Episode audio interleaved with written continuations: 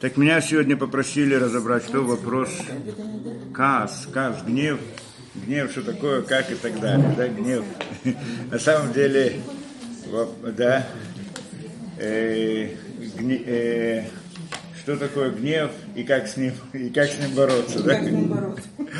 Э, а на самом деле, обратно, если смотреть в корень вещей, надо понять сути, понять сути, что это значит – что это значит? Э, ну, первый вопрос, который вообще надо было бы задать, э, задать да, а что значит гнев? Ну, рассердился человек, так рассердился, какая разница? Мы сейчас будем строить разные теории, что надо, что не надо, хорошо, плохо. Кто сказал, что это плохо или неплохо, или хорошо? То есть, э, прежде чем э, входить в саму тему, человек должен понять, смысл этого. Ну так мы всякую вещь, когда мы учим, прежде, когда человек учит, прежде чем разбирать детали и так далее, он должен понять суть, а почему вообще, а зачем, а смысл его. И этот смысл, то в таких вопросах, так вопросах качества человека. У человека есть такие качества, другие качества, хорошо, это плохо, почему, зачем и так далее. Мы сразу упираемся в один вопрос, смысл человека, смысл жизни. У меня как раз недавно был такой разбор этой темы с кем-то, кто-то там просил выяснить этот вопрос. Вопрос смысла жизни. Для чего человек родился? И вообще родился ли он? Или вообще родился ли он для какого-то смысла вообще? Есть ли у него какой-то смысл? Или нет? Я попытался там объяснить, но людям, которые очень-очень далеки от всякого, то есть не просто далеки, они имеют никаких представлений о иудаизме. Так я пытался объяснить, ну, насколько так, чтобы можно было понять, человеку, который вообще, значит, не, не в связи, да? И смысл. Почему я вхожу в это, да, чтобы подойти к понятию вот то, что мы хотим к этой теме, может быть, вначале надо разобрать эту вещь. И так попытались разобрать, что значит смысл человека, есть ли у него вообще смысл человека или нет. Я для того, чтобы дать информацию, ну, чтобы как-то поднять этот вопрос, предложил рассмотреть это, как это рассматривается в разных в разных мировоззрениях. Есть в мире разные мировоззрения. И все поднимают вопрос. Естественно, в общем-то, каждый человек, он сразу как это, да, по-моему, даже в момент, что он рождается, у него сразу возникает вопрос, а почему я живу? Да? Люди, может быть, не очень э, знают, ну, не представляете, что значит момент, что он рождается. Но я вам скажу на своем опыте, я помню себя очень-очень рано. Настолько рано, что мне трудно сказать точно, да, прям э, в момент, как я так предполагаю, какие-то моменты жизни, предполагаю, что это было прямо после рождения. Да, что я еще помню, что я вот просто так вот то, что... Есть люди, я слышал многих, некоторых людей, которые рассказывают похожие истории, но, но я вот как себя помню, некоторых моментах, что я не и вижу что-то, вижу как экран, как на экране что-то вижу, не, я понятия не имел, что у меня есть тело, руки, ноги, вообще ничего. Просто вижу вот как экраны различные, это, вижу различные лица приближаются и отдаляются. И говорят всякие глупости, ту-ту-ту, что-ту-ту, разные тарелку. Я на них совершенно сумасшедший. Я помню хорошо, как я рассуждал. Я рассуждал, что они хотят, что они, значит, не приходят, и, значит, лицо приезжают там, ну, как с ребенком это, да, так это каждый раз так разные, это, значит, я помню, очень долго об этом рассуждал и думал. И потом вот один раз какое-то лицо снова ко мне приближается, отдаляется, я слышу, все говорят, вот мама, мама, твоя мама и так далее. Да, ну, кто это, женщина моя мама? Так меня это, это да, поразило. Почему Вы знали, что это женщина ваша мама? Я не знаю, я представляю, я вижу какое-то лицо, и мне и слышу голоса, все говорят, вот, вот мама, вот она, да, я думаю, как это женщина, я так понял, что по это женщина моя мама. А, ну я не это, да не мог это, как она, как может быть. Потом помню следующий эпизод, уже позже, по всей видимости, я вдруг вижу то, то, то же лицо, я, моя мама, и я вдруг начинаю думать, как же, я же раньше ее видел, я не знал, что это моя мама, как я мог не знать, что вот это же действительно. И вот эти вот различные такие отрывки из, помню это, почему я хочу это сказать, то есть, что человек, когда он рождается, это способ мышления, мысли, я, как я помню, и мысль, ну, почти что как сегодня, да? то есть мысль вполне, да, до конца, просто человек, ребенок, он не может показать, не может высказать, он не знает, он не может говорить, не может это, этому надо научиться. Это чем он занимается потом впоследствии в жизни, это вся вот игра ребенка, это учеба, в принципе, да, что у него есть вдруг рука, есть палец, он двигается, он может двинуть что-то, может столкнуть и так далее. Так он изучает мир, исследует мир. Но его внутренний мир, он с ним родился. Я помню, что я понимал все хорошо, да? все, что говорили, на тех языках, которые говорили, да, и так далее.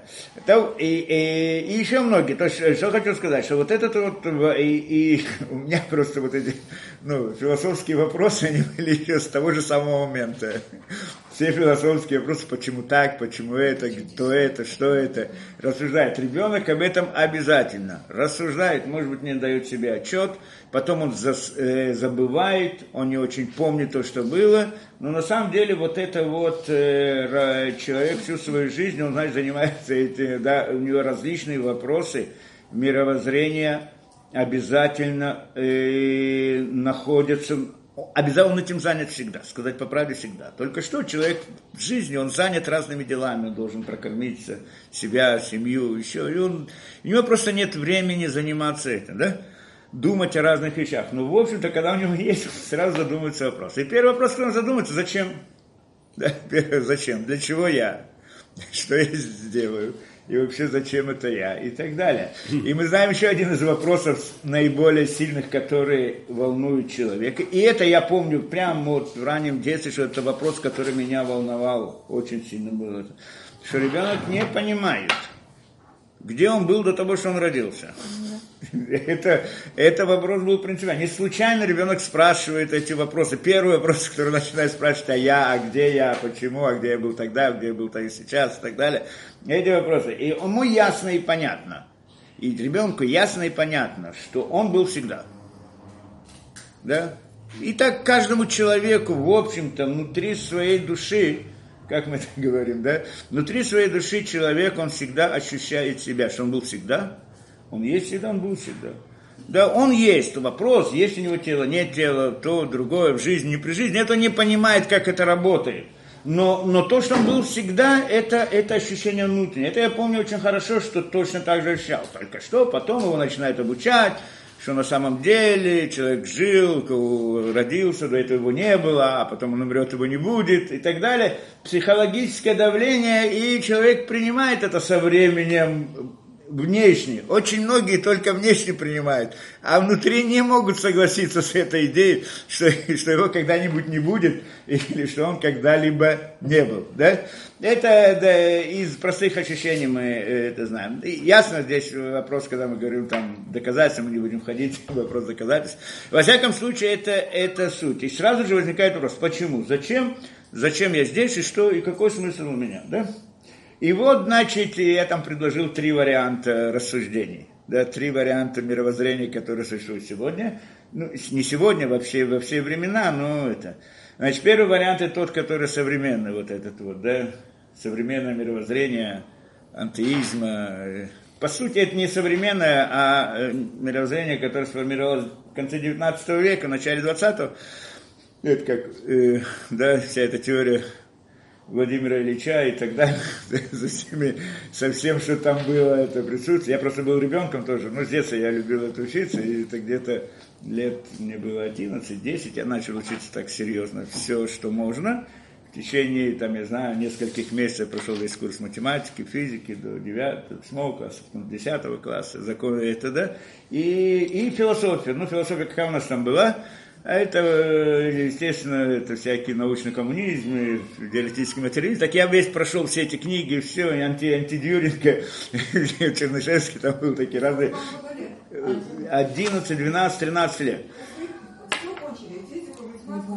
Э, а, в смысле физику, ну, э, я так, ну, я самостоятельно, никто меня не обучал, сам сидел, занимался, ну, где-то Физику я кончил Ландсберга, всего Ландсберга прошел, кто знает, что такое, да, это... По, Классической, классической физики, да. только Не-не-не, Ландсберг, все от начала до конца. От... Как? Ну, конечно, да. Ну, я это вот, как это дошло, то по математике прошел все тоже, то, что ну, не важно, это как бы эти различные темы. А кроме этого, меня интересовали вопросы философии, и вот, ну, прошел весь диалектический материал и так далее. Где-то к 13, 14 годам я пришел к выводу, что все это ложь. Этот Владимир Ильич, антидюрин, и все эти глупости, это просто обман. Так я пришел из своих рассуждений, может быть, немножко детские были, но, но, в общем-то, это что это, да? Пришел к выводу. Это потом, где-то лет 15 мне было, э, я, я поступил в какую-то там школу, при МГУ, какая-то школа математическая, физико-математическая, не знаю, там со всего Союза собирали. Те времена, это в 70-х годах.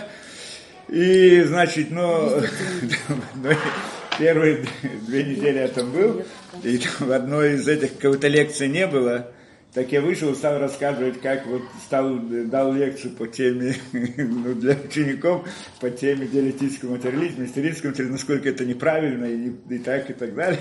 И, естественно, там поднялся шум, меня исключили за антисоветскую пропаганду. Была целая история. Да, но, э, но это вопрос, который это, да, не, почему я говорю, а, эти вопросы меня очень интересовали, да, вот эти вот прям с детства, вот это вот, философия и так далее. И вот это вот мировоззрение, которое... Поэтому я очень хорошо, я, правда, уже э, больше 40, даже почти 50 да, лет уже не, не открывал эти книги, но я хорошо помню все, что написано. Мне сегодня кто-то послал один из учебников там тех времен. То, а в любом случае, и вот это вот, и приходят они, значит, это вот это мировоззрение, которое возникло в те времена, вот в этих, да, в современном, вот прям современном немножко по-другому, хотя есть тоже разные вот мнения по этому поводу, там, да, которые там Хокинги, Хокинс и так далее, еще предлагает еще какие-то похожие что-то. Ну, на самом деле там это очень слабо в наше время. Все в основном основывается на том мировоззрении. Вся, вот все их утверждения, они построены на том э, мировоззрении, которое там. И значит, там утверждение такое. Мы, в принципе, не знаю, если мы здесь говорили об этом или нет, но человек, он построен каким образом? Если мы смотрим на человека, что такое человек? Что такое человек? Вот человек, он видит перед собой мир. Да? И вот он видит собой мир, он как-то на него реагирует. Хорошо, плохо, такой или другой ситуации. По-моему, мы здесь в разных лекциях раньше вот недавно это разбирали, да? В принципе, если посмотреть на человека, вот это вот, все, что он видит, он видит это в некотором своем воображении, да? Мы разбирали это в прошлый раз, по-моему. Да, видит в своем воображении вот этот вот мир, да? Этот мир, который строится в его воображении. А раздражители приходят извне, мир, который он видит перед собой воображении, и, и есть сам человек, который видит. Получается схема, если мы так смотрим, есть здесь три как бы компонента. Есть я, наблюдающий, наблюдатель, тот, который видит. Есть мир, который он видит. И есть нечто извне человека, которое создает ему эту видимость мира. Да? Понятно. Может быть, кто-то говорит, может быть, то, что я вижу в своем воображении, вот те образы, которые я вижу, это же не, я же не сталкиваюсь с самим предметом, а предмет мне там посылает лучи, там еще и так далее. В моем воображении, значит, возникает какой-то образ.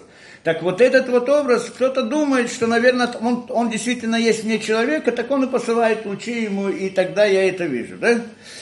А можно сказать по-другому, что, может быть, нет, кто-то вне человека хочет, чтобы человек видел вот, мир природы, и он ему посылает различные раздражители, и он это видит.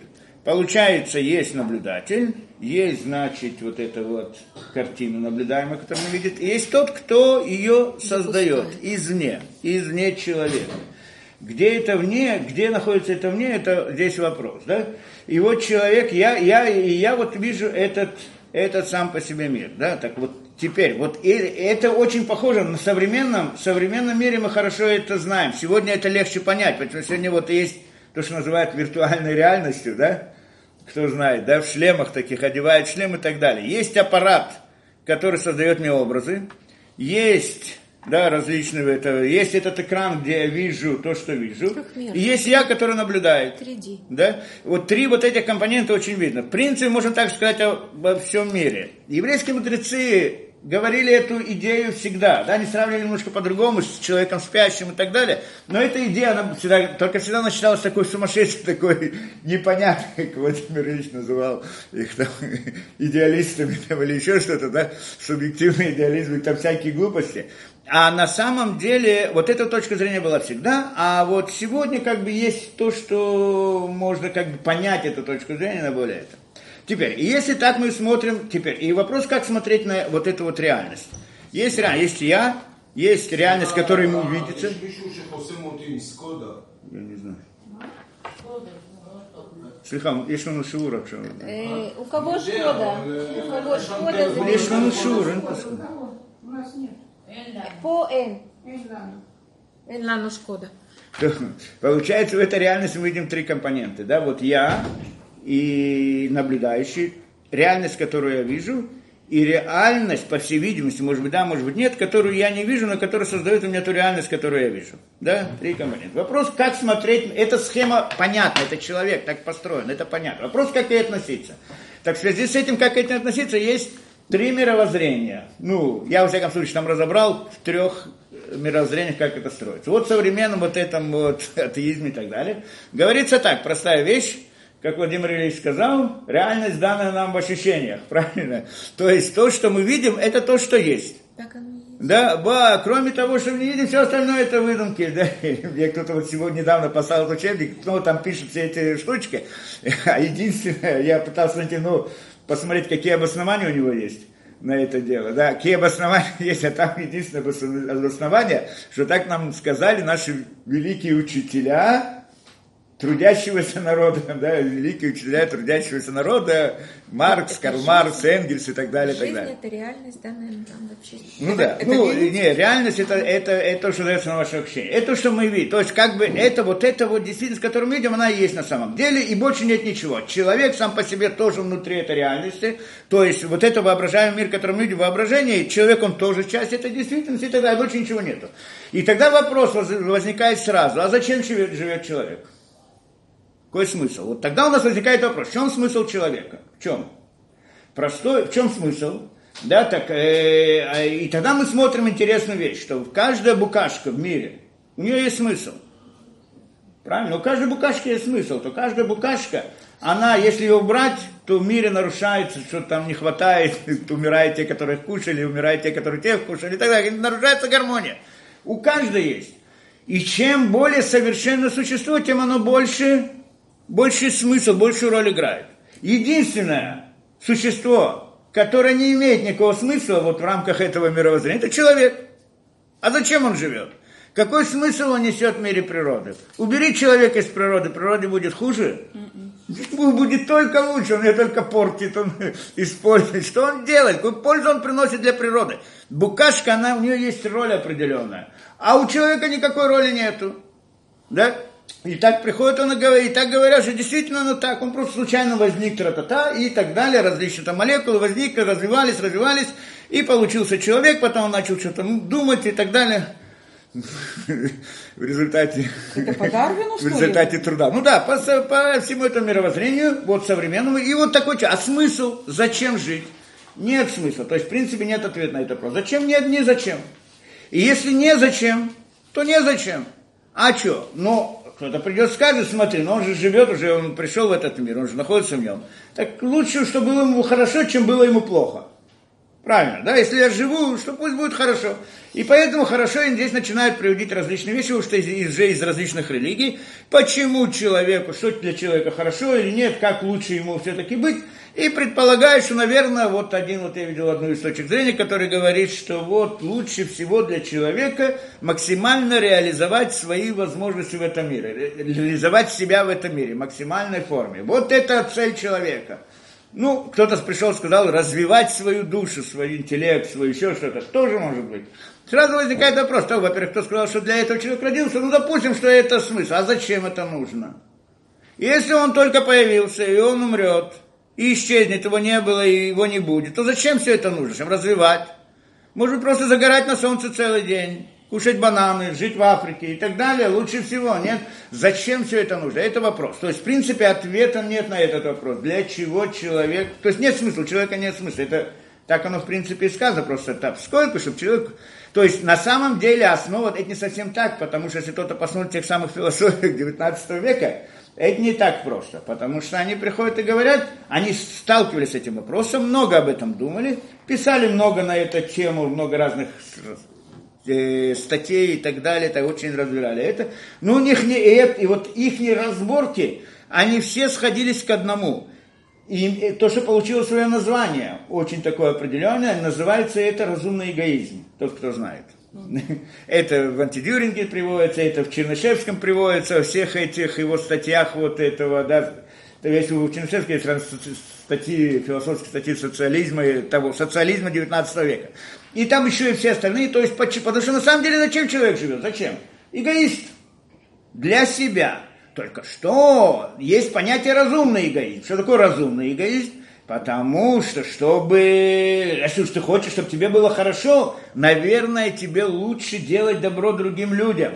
Потому что если будешь делать добро другим людям, тебе тоже будут делать добро, и тебе будет хорошо. То есть зачем ты делаешь добро другим людям, чтобы тебе было хорошо? Это идея. Поэтому на этом они построили принцип вот этого морали, морали человека. То есть мораль-то невозможно ее избавить. То есть человек, ну, скажем, он животное такое, как обезьяна такая, да? Возник так непонятно зачем и непонятно для чего. Ну, у него же э, разум работает, мысли есть, он чем-то думает, он такой человек эмоциональный, правильно? Иногда он хороший, иногда он плохой, иногда так далее. Надо как-то объяснить вот эту его моральную сторону. Это и тогда объясняет, это он сам себе придумал, но на самом деле, вот, он придумал мораль сам себе, есть разные обычаи в разных местах, но на самом деле ему должно быть хорошо, это идея. Принцип, суть всего, для чего человек живет, чтобы было ему хорошо. А как всякая мораль, отношение к людям, к обществу, к тому и так далее, тоже построено на этом, чтобы мне было хорошо. То есть лучше, поэтому все теории вот этого и до сегодняшнего времени, они строятся на принципе создать хорошее общество. О чем они говорят? Для того, чтобы было хорошо. Где там у них Ганеден? Рай. В чем рай построен у них? Рай на земле, да? Кого не рай? Э, Ганеден, то, что это прототип Ганедена, это чтобы было хорошее общество. Когда хорошее общество, значит хорошо. Мы все хотим же жить в хорошем обществе, чтобы было хорошо, приятно, чтобы все хорошо относились друг к другу, чтобы не было зла, чтобы не было вреда, чтобы не было бед, не было войн, не было проблем и так далее. Для этого общество должно быть хорошее. Как общество хорошее, надо его построить. Коммунизм коммунисты там предлагали свои, это сегодня, э, потом это отбросили, тоже коммунисты, но сегодня есть новые там вот либерализм и феминизм, и я не знаю что. Каждый раз есть новое, но если вы посмотрите, любая теория, она всегда построена на том, чтобы сформировать общество, чтобы общество было хорошее. Вот когда оно будет хорошее, значит всем будет хорошо. Проблема здесь, что вот эти моральные положение, моральное состояние человека, это не относится к обществу, а относится к личности. Здесь есть проблема. Человек, он хороший или плохой, это потому что он внутри хороший и плохой, а не потому, что он живет в хорошем или плохом обществе. И если он будет жить сам в хорошем обществе, но у него есть плохие качества, то тогда он будет делать гадости, ничего не поможет. Это проблема, на которой разрушаются все эти теории. Сегодня тоже это, что сегодня говорят, там, это каждый раз слышишь, вот у нас там демократия, демократия, страна демократия, все демократия. Значит, все обсуждения начинаются с демократии, и все обсуждения заканчиваются. Ты не знаешь, что такое демократия, а настоящая демократия такая, а вот если демократия так, то демократия так. Что они хотят сказать? Что вот есть, вот есть такой вот идол, как это демократия, что он строит нам какое-то одно общество, и когда будет настоящая демократия вот по тем понятиям, тем и другим, вот тогда в мире будет рай когда будет настоящая демократия. Только все здесь не понимают, что это демократия. Вот этот отдельный человек, он понимает единственный, что, что такое демократия. Вот если все будут понимать, то тогда будет всем хорошо. Да? И так далее. На самом деле это та же утопия, как и все остальные утопии. Почему? Что демократия это способ правления, это не... Потому что в любой власти, ну, как и везде, да, здесь тоже, любая власть, власть, есть форма власти, есть содержание власти. Форма власти это как построенный аппарат, там люди, там, кто, кто дает приказы, кто выполняет и так далее. А содержание это что эта власть хочет достигнуть. Это разные вещи. То есть может быть, форма может быть, я знаю, монархия, форма может быть демократия, может быть еще какая-то другая. Это форма, это как происходит. Но содержание от этого не зависит. Может быть монарх, царь какой-то, но он он, э, у него содержание власти хорошее, он хочет добиться хорошего, добра, и тогда он все законы все делает в хорошем направлении. Или наоборот, может делать плохом. То же самое в демократии, может делать в хорошем или плохом. Ошибка здесь в чем? В том, что форма не определяет содержание. Да? Как они это думают. А это, и тот, кто считает, что форма, она решает, что хорошо, что такое плохо, это называется идолопоклонство да, что он поклоняется в орудие и говорит, что орудие, оно дает, приведет нам в цель. То есть из орудия делают цель. Да? То есть из формы делают содержание. Да, ты думаешь, что вот, э, э, э, скажем, любая форма правления, скажем, та же демократия, это всего лишь орудие и оно может быть плохое, его можно использовать для плохого, можно использовать для хорошего, все что угодно. Но оно само по себе ничто, оно нейтрально, оно не хорошее, не плохое, оно может быть как угодно, да? Это понятно. То есть, когда человек приходит и говорит, вот я верю, что вот эта форма приведет к добру, это называется идолопоклонство. Значит, что он верит в то, что орудие, оно, то есть из орудия делает самоцель, да? Это, в принципе, язычество да, язычество, идолопоклонство. И так, ну, все идеологии построены на этом основном. И это не только мы современные, это и в древности так было. Все языческие идеологии всегда были построены на том, что берется какой-то инструмент, какой-то предмет из природы, и ему придаются особые качества, что он приведет да, или он может создавать, он может творить, он может делать, он может привести к добру, он сам добро, он и так далее. Камень не может быть добром, не может быть злом. Идол, построенный из камня, не может быть этой. Никакая форма не может быть сама по себе добром. Все только орудие. Не, да, и только всегда вот эти вот идеологии, они менялись. Но суть оставалась та же самая, да, это понятно. Но все измы. Все измы, все, нет, все, все измы. Только идея монотеизма была по-другому построена. Это один разговор. Во всяком случае, это идея. То есть смысла жизни здесь нет. Вот в этом, в этом мировоззрении, мы сказали, нет смысла жизни. Второе мировоззрение, которое я им предложил, это идея буддизма. И восточного, все разные восточные эти и так далее. Они приходят к другой вещи. Они говорят так, что смысл человека в чем? Смысл человека в том, чтобы... Э, смысл, для чего человек родился, чтобы достигнуть счастья. Это идея. То есть, чтобы не избавиться от страданий. У меня там где-то лекции есть на тему, подробно разбирать буддизм. То есть, чтобы избавиться от страданий. То есть, что значит страдание? Страдания, от чего они приходят? Страдания. Этот мир, он является источником страдания. Вот в этом мире всякие, то, что... На самом деле не сам мир, как они объясняют, а то, что человек привязан к этому миру. Он хочет это, он любит это и так далее. Но это как бы прототип вот этих понятий качеств человека, что человек эгоист. Идея эгоизма, да, как бы идея эгоизма, что человек хочет разные вещи, ему нравится, он любит и так далее, и он связан с этим миром. Когда чего-то нет, не хватает, то ему больно. И даже они говорят более того, даже когда у него есть, это тоже, это тоже ему больно, это тоже страдание. То есть он всегда находится в страдании, находясь в этом мире. Поэтому цель человека – это избавиться от страдания. Это их не принцип. Не буду ходить там в детали, как они там делают. А идея в основном, что значит избавиться от страданий, в общем-то, как-то отключиться от этого мира. Для этого делать разные медитации и так далее, и так далее. Да? Получается у них цель, конечный результат – это, в принципе, отойти от этого мира – выйти вообще из этого мира. То есть они смотрят на мир, на реальность мира, вот в той схеме, которую мы сказали, на человек, воображение его, да, как бы видимый мир, и реальность, которая после нее, вне нее, которая создает это, они смотрят так. Вот этот мир, который мы видим, воображаемый, он воображаемый мир, он не, он не реальность. Он просто придуман так и так далее. Человек не может от него избавиться. Он попадает ему в ощущение, его воображение, его раздражает и приносит ему проблемы. Человек должен выйти из него. Как только он а, перестанет быть связан с ним, то он тогда сразу сливается с той действительностью, которая находится вне этого мира и которая создает для меня это видение этого мира, скажем так, да?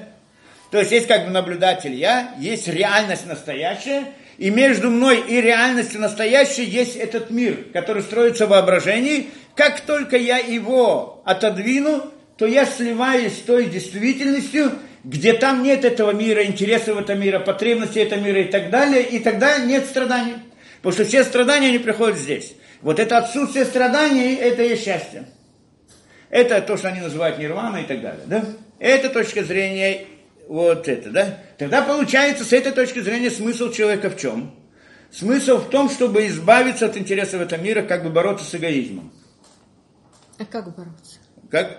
Ну, вот с тем, как они, как они это делают, там, через медитацию, и там у них тоже включается, он хорошо относится к людям и так далее. То, то есть, в конце концов, во всех как бы этих присутствует, что во всех э, мировоззрениях присутствует то, тот момент, кроме некоторых, да, тот присутствует тот момент, что человек должен хорошо относиться к другим людям. Да? Только каждый объясняет это по-своему. Да? В своей этой. И вот это вот отношение называют моралью. Но на самом деле мораль, она вопрос, вот с точки, когда мы говорим о э, атеизме современном, она ограничивается только тем, только отношением к людям. Вот если ты плохо никому не вредишь, то делай все, что ты хочешь. Может быть эгоистом и кем ты хочешь, так, чтобы мне было плохо. Правильно? Так, так мы знаем время. Хоть на, на ушах спать, да? Все, что угодно. Не буду приводить примеры, что, что позволяет сегодня делать, разве это не повредить другому, да? Вы, вы, в буддизме это уже не так, вот этих восточных. Там уже другое. Э, а отношение к людям оно тоже есть, потому что когда человек плохо относится к людям, почему? Потому что он так относится, потому что он привязан к этому миру природы, и поэтому к ним так относится. Да, ну, и он привязан, это проявление привязанности. Так если он будет хорошо относиться к людям, он в каком-то смысле, в какой-то мере отдаляется от привязанности к этому миру, и поэтому это тоже важно с их точки зрения. Но кроме этого, сама привязанность к миру для них проблема. То есть даже я никому не делаю вреда никакого, то, что я люблю вкусно покушать, я никому не делаю вреда. Но на самом деле это плохо с их точки зрения. Выпью там вино пить, они не пьют, по-моему, вино, если не ошибаюсь, разные там и так далее. Отношения а мужчины и женщины, между ними у них, по-моему, отношения вообще это не нужно, лишнее и так далее. И еще разные связи, это тогда это, и это вот, от, от, отвязаться от этого мира. То есть, получается, в их морали есть дополнительная вещь. Не только отношение к другим людям входит в понятие морали, а также отношение мое к мирозданию. То есть я себя должен исправить каким-то образом, исправить себя по отношению к миру, отвязаться от него, не быть связанным. Это вторая точка зрения. Да? Есть вот еще разные точки зрения, ну как это разные сатанинские секты, не знаю, как их назвать, что когда они ставили, были такие, и, может быть, сегодня тоже есть, да, какие-то эти, которые возводили в рамки идеала делать зло. Особое, да? Ну, они не прижились. Почему? Потому что на самом деле человек-то по сути, ведь все это откуда исходит? Из природы человека. А человек, по сути, внутри, у него есть две стороны – Всегда. Это природа человека. Он, с одной стороны, хочет плохого, а с другой стороны, хочет хорошего. Так он построен у него это. Да, вот эту вот идею построения человека мы, в принципе, должны понять, как это работает. Ну, так он построен человек, он хочет плохого, хочет хорошего. От чего это зависит? Это качество человека. Есть хороший человек, качество и плохие человек. Они в нем есть. Поэтому всякий, кто строит какую-то мораль или так далее, философию, он обязан это учесть. И поэтому каждый это, то есть эту потребность внутри человека, потребность человека делать добро тоже. Понятно, да? Э, родители любят своих детей, э, любят друзей и так далее, отношения плохие, да, это потребность человека делать добро другим людям, делать миру, там еще что-то, и поэтому люди строят разные моральные вот теории морали. Есть некоторые, которые озлоблены на весь мир и на все и на вся, и тогда, может быть, они делают разные секты, где и в идее секты делать зло именно, но это особые эти такие, мы про них не говорим. Третья точка зрения, то, что я разобрал, это вот э, идея монотеизма, да, то есть, по сути, корень иудаизма. Только для того, чтобы понять здесь, надо больше понять схему построения реальности. Что если мы говорим вот так, что есть наблюдатель, есть наблюдатель, я, да, как наблюдающий человек, есть мир воображаемый, и мир, который вне этого мира, который создает это вот, мир, который вне человека, да, вне воображаемого мира, и тогда, и тогда как, как смотреть на эту вещь? Э, то есть э, в, в, иудаизме, вот в монотеизме, вот это вот мир, который мы видим перед собой, тоже считается так, как, как, как и буддисты считают, что это выдуманная реальность, воображаемая, но не реальность по-настоящему. А реальность по-настоящему это то, что вне этой действительности. Вне этой действительности как э, есть наблюдающий человек, я человек, не тело его, потому что тело это тоже относится к миру воображения, потому что тело он тоже увидел. Когда я им рассказывал историю, что я, когда я себя помнил, я не знал, что у меня есть руки, ноги и так далее. Это потом человек видит, это тоже, то есть наблюдатель, человек как наблюдатель не имеется в виду телесно. Человек как наблюдатель это его разум. его точка зрения, мировоззрение, он может к себе что-то относить, к себе что-то не относить и так далее. Но наблюдатель это та самая, вот та самая мысль внутри человека, которая мыслит. Да, не будем ходить в детали, что это за вот точка внутри человека. Но это где-то внутри сознания или в подсознании, или еще где-то, да, вот, вот этого, это наблюдающий. Не телесность. Телесность тоже относится к этому миру. Человека, телесный человек. Получается, значит, вот этот вот наблюдающий, и есть какая-то действительность вне него, вне этого мира, да, так мы сказали. У, с точки зрения буддизма, как только этот мир, он отвязывается от этого мира, они объединяются, оказывается, что это одна, одна действительность, да? С точки зрения вот иудаизма это не так. А я наблюдающий, та действительность, которая вне, это две параллельные действительности. Не, они не объединяются. В принципе, наоборот, я там это объяснил, что объединение ихнее в иудаизме называется геном. наказание, даже одна из наиболее низких уровней генома. Шоль, ну я там пытался объяснить, что это шоль, по всей есть несколько названий, что такое геном.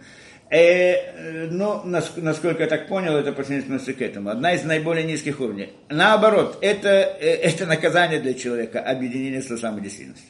Но а о чем там разговор? А разговор он другой. Что кроме вот той действительности, которая есть вне человека, есть наблюдающий сам человек, и вне него, кроме этой действительности, есть еще действительность, которую ну, можно назвать условно не вне, а над. То есть здесь немножко усложняется схема. То есть, когда мы говорим вне, и, э, то есть есть человек и есть действительность вне него, а есть также действительность, которая находится над человеком. Что такое над тоже условно, потому что условно мы не, не можем назвать это, да, ну, как бы условно, условно совсем, да. Это монотеизм? Да, над. Есть другая действительность. И вот, э, а, а если смотреть человека внутрь, у него есть сознание, у него есть подсознание, а у подсознания есть еще подсознание. И вот то подсознание, оно как бы касается, приходит, то есть у него вот в своем подсознании, подсознании, подсознании и так далее, он доходит до некоторых, может дойти, не доходит, может дойти где-то там, что это находится над вот этой его действительностью. Чтобы вот приблизительно показать это виртуальной этой реальности, как это, это тоже можно нарисовать. Есть человек, который одевает шлем, он наблюдающий, да? В шлеме он видит там разные картинки и так далее, это воображаемый мир. Аппарат, который вне него, создает ему эти образы, это действительность вне него, правильно? Сними шлем, есть человек, есть аппарат, это не одно и то же они не объединяются. Есть, кроме того, тот, кто сделал этот аппарат. Вот его назовем над. Да? То есть есть не и есть над, да? выше. Не будем ходить в детали и так далее. И вот, а? Непонятно. Тот, который создает картину, это ты есть надо? Это аппарат. Не, есть аппарат, машина, которая вот по человек повернул направо, он делает другую картинку, повернул налево, он делает другую. Но реагирует на разные эти, посылает разные разрешения. Это машина, которая делает. И кто ее сделал? кто-то другой, да, по своему плану, да, вот этот тот, он находится тот, на, кто да? ниточки крутит на Да, понятно, да, ну как бы я это тоже, мы же берем здесь как это, аллегория, потому что аллегория, она не точно, вот, как реальность, просто чтобы почувствовать немножко. Есть как бы действительно такая, есть действительно другая. И вот в той действительности есть другой смысл. И вот там вот та самая действительность, которая мне, которая над, она как бы создает, она есть создатель, делающий, действующий, действующее лицо и так далее, и так далее. Не будем ходить в эти тонкости. И так... но, но получается здесь, что человек, цель его, цель жизни человека в чем? Не в том, чтобы слиться с этим аппаратом, который находится вне него, что это геном для него, а с тем, чтобы подняться над этим аппаратом. Да? Чтобы исправить, чтобы быть, чтобы быть, как это, как сказано в книгах, какой смысл человека, для чего человек родился, чтобы быть уч... компаньон, для, чтобы получить награду от Творца. Так и написано, да? Творец, человек был создан, чтобы дать, чтобы ему Кадош Барху дал ему награду. Правильно? Чтобы он получить награду. Для этого он его создал. Что это значит для получить награду? Объясняется, чтобы он стал компаньоном Творца в создании мира.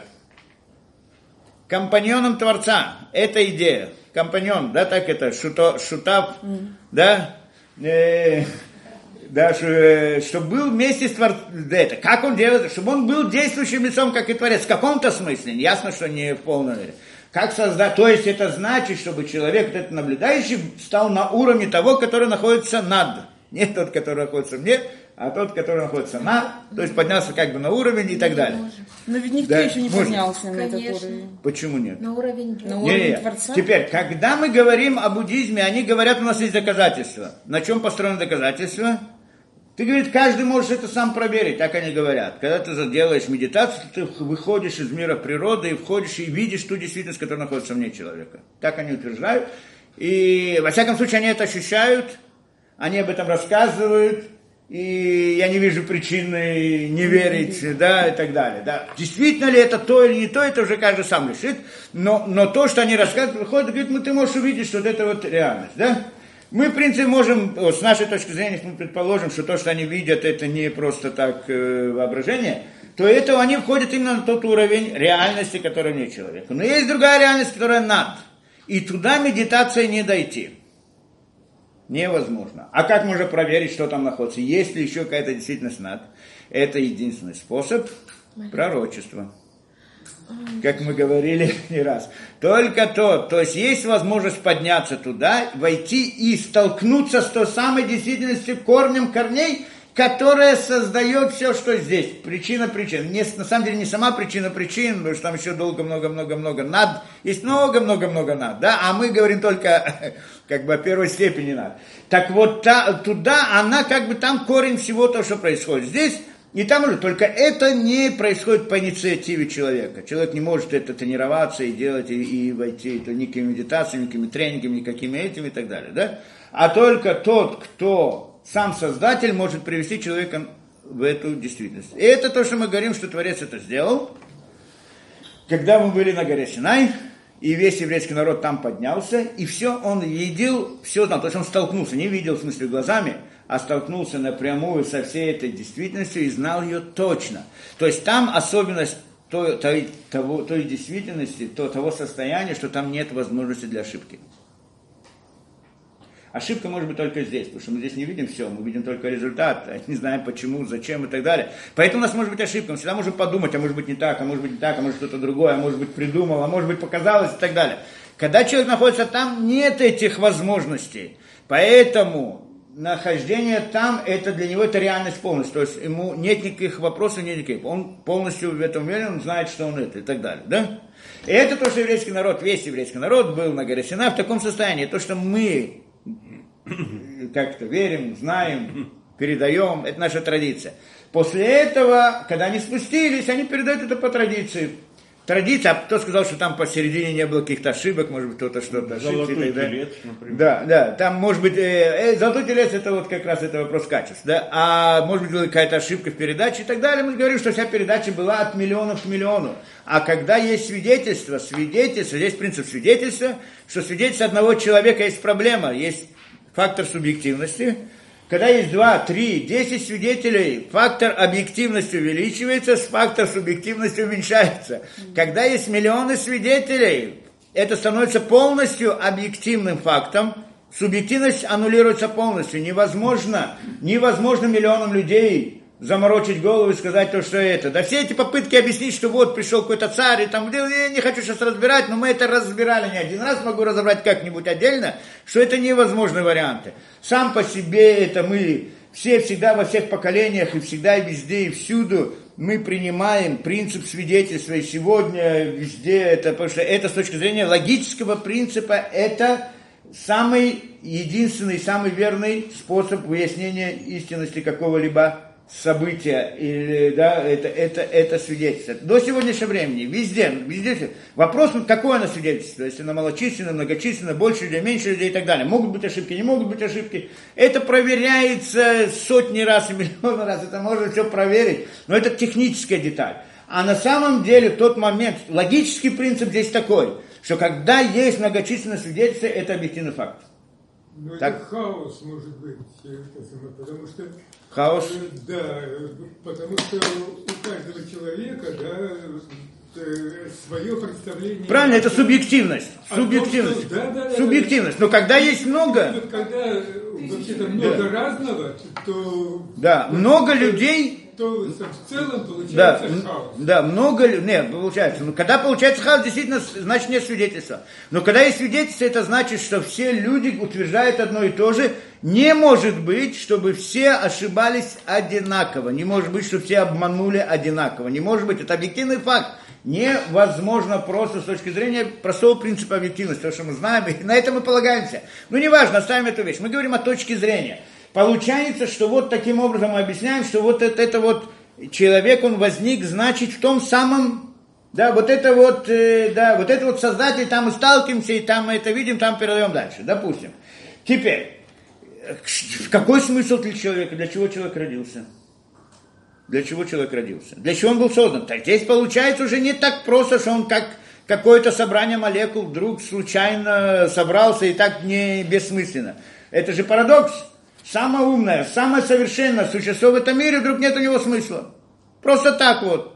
Всякая букашка маленькая, она значит тра-та-та, да, она такая важная и все. А вот это нет, не может быть. Если мы видим, если мы видим, что существо наиболее умное, наиболее это, а у него нет цели в этом мире, мы не находим ему цель, какой вывод должен быть, настоящий, с точки зрения разума. Какой настоящий, какая цель у него? Значит, его предназначение, его роль не находится внутри мира, а значит, она находится вне этого мира. Да, как мы тоже приводили примеры, что едет машина, везет доктора. Прилетают там инопланетяне, начинают исследовать, просвечивают, смотрят и так далее. Все они смогут понять, для чего маршрут, для чего есть там поршень, э, цилиндр, колеса. Все понятно. Даже тот человек, который сидит на переднем сиденье, тоже понятно. Ну зачем там сидеть на заднем сиденье? Они не смогут понять. Почему? Потому что нет никакого смысла этого человека внутри машины. Он никакую роль там не играет, никакую пользу не приносит, а только вред. Он лишний груз и так далее. Нет никакого смысла. Но на самом деле у него, конечно, есть смысл. Только смысл не находится внутри машины, а находится вне машины. Наоборот, эту машину он использует как орудие для того, чтобы прийти к своей цели. В этом смысле мы смотрим на мир. В мире это как большая машина. Каждая деталь, каждая букашка, она понятна, зачем она нужна. Одно непонятно. Зачем там находится человек? Непонятен совсем. Самое совершенное, самое умное, зачем? Ясно, что это глупо сказать, что он действительно не просто так. Это э, не, неразумно. Просто с позиции разума же рассуждаем.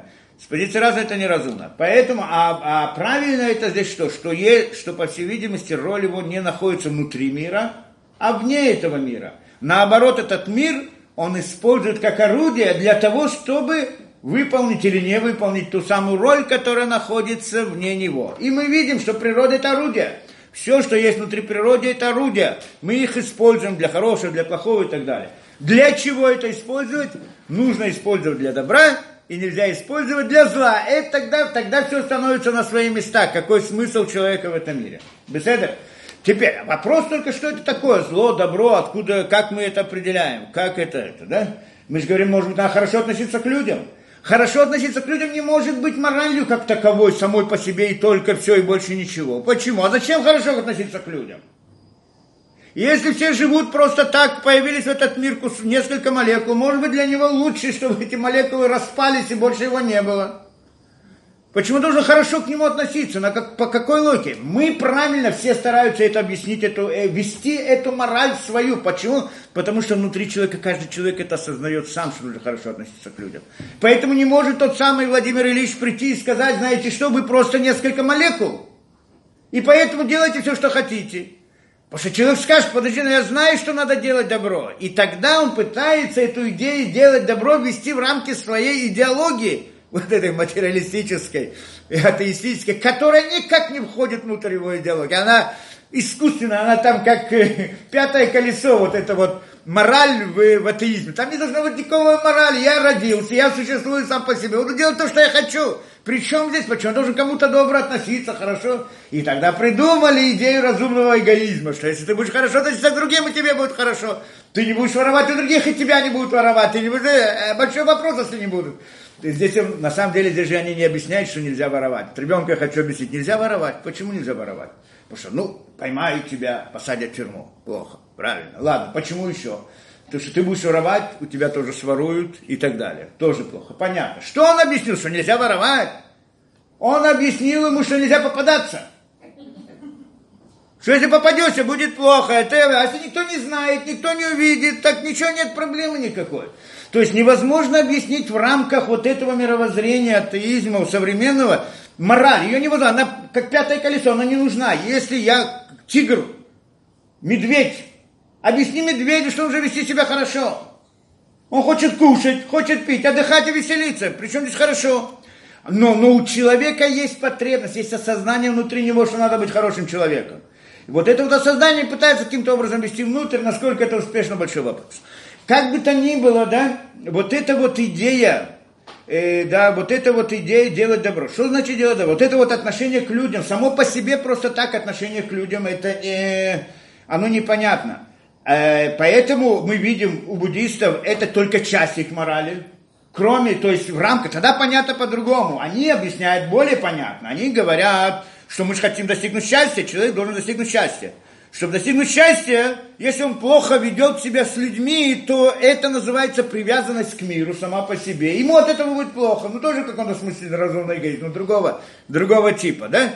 Но, но, но, но это еще можно понять, это какая-то часть морали. С точки зрения иудаизма тоже, естественно, так. То есть, что мы говорим? Что на самом деле у человека есть определенная роль, для которой он родился в этом мире. И эта роль включает в себя много разных вещей. Многие вещи мы не понимаем, зачем и почему. Да? да не, почему тот, кто, тот, кто знает, он понимает. Но большинство людей не понимают, потому что не знают точно всех деталей и так далее. Но это выражается очень просто. Вот приходит Тора и говорит 613 заповедей. Для этого человек родился. Чтобы их выполнять. И для этого он послал. В этих 613 заповедей есть мицвод – Бен Адам ли Хаверо, Бен Адам ли Маком, Бен Адам ли Хаверо. Между человеком и Творцом, между человеком и человеком. То есть отношения между людьми тоже находятся в рамках этой морали. Но оно только частный случай. Более того, приходят нам мудрецы и говорят, что, в принципе, само по себе относиться к другим людям, почему надо к ним хорошо относиться. Я, я, как я могу объяснить ребенку, что нужно хорошо относиться к другим людям? Объясняю, потому что это приказ Творца. То есть на самом деле заповеди между человеком и человеком это также заповеди между человеком и Творцом. Потому что приходит Творец и говорит тебе, что ты должен вести себя, что, что ты должен вести себя правильно и хорошо. И вот одно из моих требований к тебе, чтобы ты вел хорошо к другим людям. Тогда я могу понять, только вначале должен понять, зачем я должен, зачем я должен слушаться этого, значит, создателя. Это отдельный разговор. Но тот момент, что я понимаю, что я его должен слушаться, тогда мне понятно, почему надо относиться хорошо к людям. Беседа. То есть это частный случай. Но кроме этого есть еще много других вещей. Одевать, филин одевать, субботу соблюдать и так далее. Кому это нужно? Какое это польза, не польза, хорошо, плохо и так далее. Да? Это понятно. Она включает в себя 613 заповедей. Корень корня этого – как это объясняет, что на самом деле Кадош Барху, зачем ему нужно все эти 613 заповедей? Ему это нужно. То есть человек приходит в этот мир, он должен выполнять их. Почему он должен выполнять? Не, по, не из-за разумного эгоизма и не из-за эгоизма. Он, а простое объяснение, ты, Кадош Барху хочет тебе дать награду, вот если ты будешь это выполнять, получишь награду в следующем мире. Почему в следующем мире? В мире реальности. Не в мире нереальности, где мы находим то, что мы видим, а в мире реальности. Тогда скажет кто-то, подожди, это что же своего рода в некотором смысле разумный эгоизм, да? Почему? Уже в конце концов он хочет получить награду. Человек почему выполняет заповеди? Потому что получить награду. Да, я хочу получить от Творца награду и так далее. Но на самом деле мы же объясняем, что это получить награду, то, что объясняется в Торе, это объясняется только на простом уровне. Для детей, как написано в книгах, для детей и женщин. Да маленький. А вот, ну, все нормально, да, но зачем нужно было ему мир реальности? То есть, почему... Да, да, да, конечно. Я, я да, да, да, это вопрос, вопрос, вопрос сам по себе. Чисто душа, что да. Э, да. А вопрос, а в конце концов, да, а, а зачем, да, а в чем же это, сейчас мы коснемся этого вопроса тоже. А получается так, ну, а для чего? Для добра, то есть делать, чтобы получить награду, на самом деле объясняю, что нет что на самом деле, на самом деле это всего лишь один промежуточный уровень. Делать, выполнять заповеди, делать добро и так далее ради награды. На самом деле человек не должен делать ради награды. Да, не ради награды. А ради чего? Во имя Творца. Это принцип. И здесь мы получаем третий вариант. То есть получается так, что, что есть три, как бы три уровня. Есть эгоизм. Эгоизм мой личный, потому что я хочу и так далее. Есть уровень другой, что это, кто-то назовет это альтруизмом. Это я делаю добро разным людям и так далее. Ну, типа вот, как в этих, индийс, этих восточных этих, что я хочу счастья вне этого мира. То есть я хочу от этого эгоизма избавиться, но получить тогда счастье, это второй уровень. Или параллельно ему в иудаизме это за награду, для награды. А есть третий уровень, что это ради Творца. Это другая вещь совсем. Есть четвертый еще. Для того, чтобы избежать наказания. Не, не, это, это входит в рамках награды. То есть, Нет, чтобы, не, не, не, это, это как бы для получения награды и, и чтобы избежать наказания. Это, это чтобы не получить. Нет, ну это Это про две вещи одно. Может быть, два уровня там можно назвать. Но это как награда и наказание, они связаны вместе. Награда и наказание. Чтобы получить награду, если ты не получишь награду, получишь наказание. Или наоборот. это как бы это- А ну, они связаны между собой, обязательно. В иудаизме обязательно связаны, награда и наказание. Ради Творца это не есть альтруизм. Нет. Я не знаю, что такое альтруизм. Если вот назвать то, что вот эти назвали счастье и так далее альтруизм, то А тогда это другое. Я просто говорю, что есть три уровня. Я назвал альтруизм условно, потому что я не знаю точно, может быть, каждый, кто что вкладывает в это понятие альтруизм. Но вот если по-простому то, что мы говорим, да, делать э, добро людям, миру, животным и так далее, вот если это дело называют альтруизмом, то вас вопрос, зачем, почему ты это делаешь? Потому что я считаю, что это нужно, потому что я считаю, что это хорошо, чтобы мне было хорошо, чтобы было счастье, чтобы были счастливы, чтобы мы были счастливы, все были счастливы и так далее. Вот если это называть альтруизмом, то это второй уровень. Потому что на самом деле, в конце концов, здесь это как бы уровень разумного эгоизма, назовем так, да? А мы на самом деле говорим, что это не для этого, не для какой причины. Почему? Потому что, потому что Создатель это приказал. Он это сказал. А зачем я должен делать то, что Создатель мне приказал? Для чего? Кто мне сказал, зачем это? Для награды, как это кто-то говорит. На самом деле, это мы не будем ходить в глубину всех этих шек, когда там разбирали эту вещь. Но, но по-простому, по-простому, что на самом деле никакой награды он там не получает. Да? Нет, э, награда только нам говорится так. На самом деле нет никакой награды духовных мирах. Почему?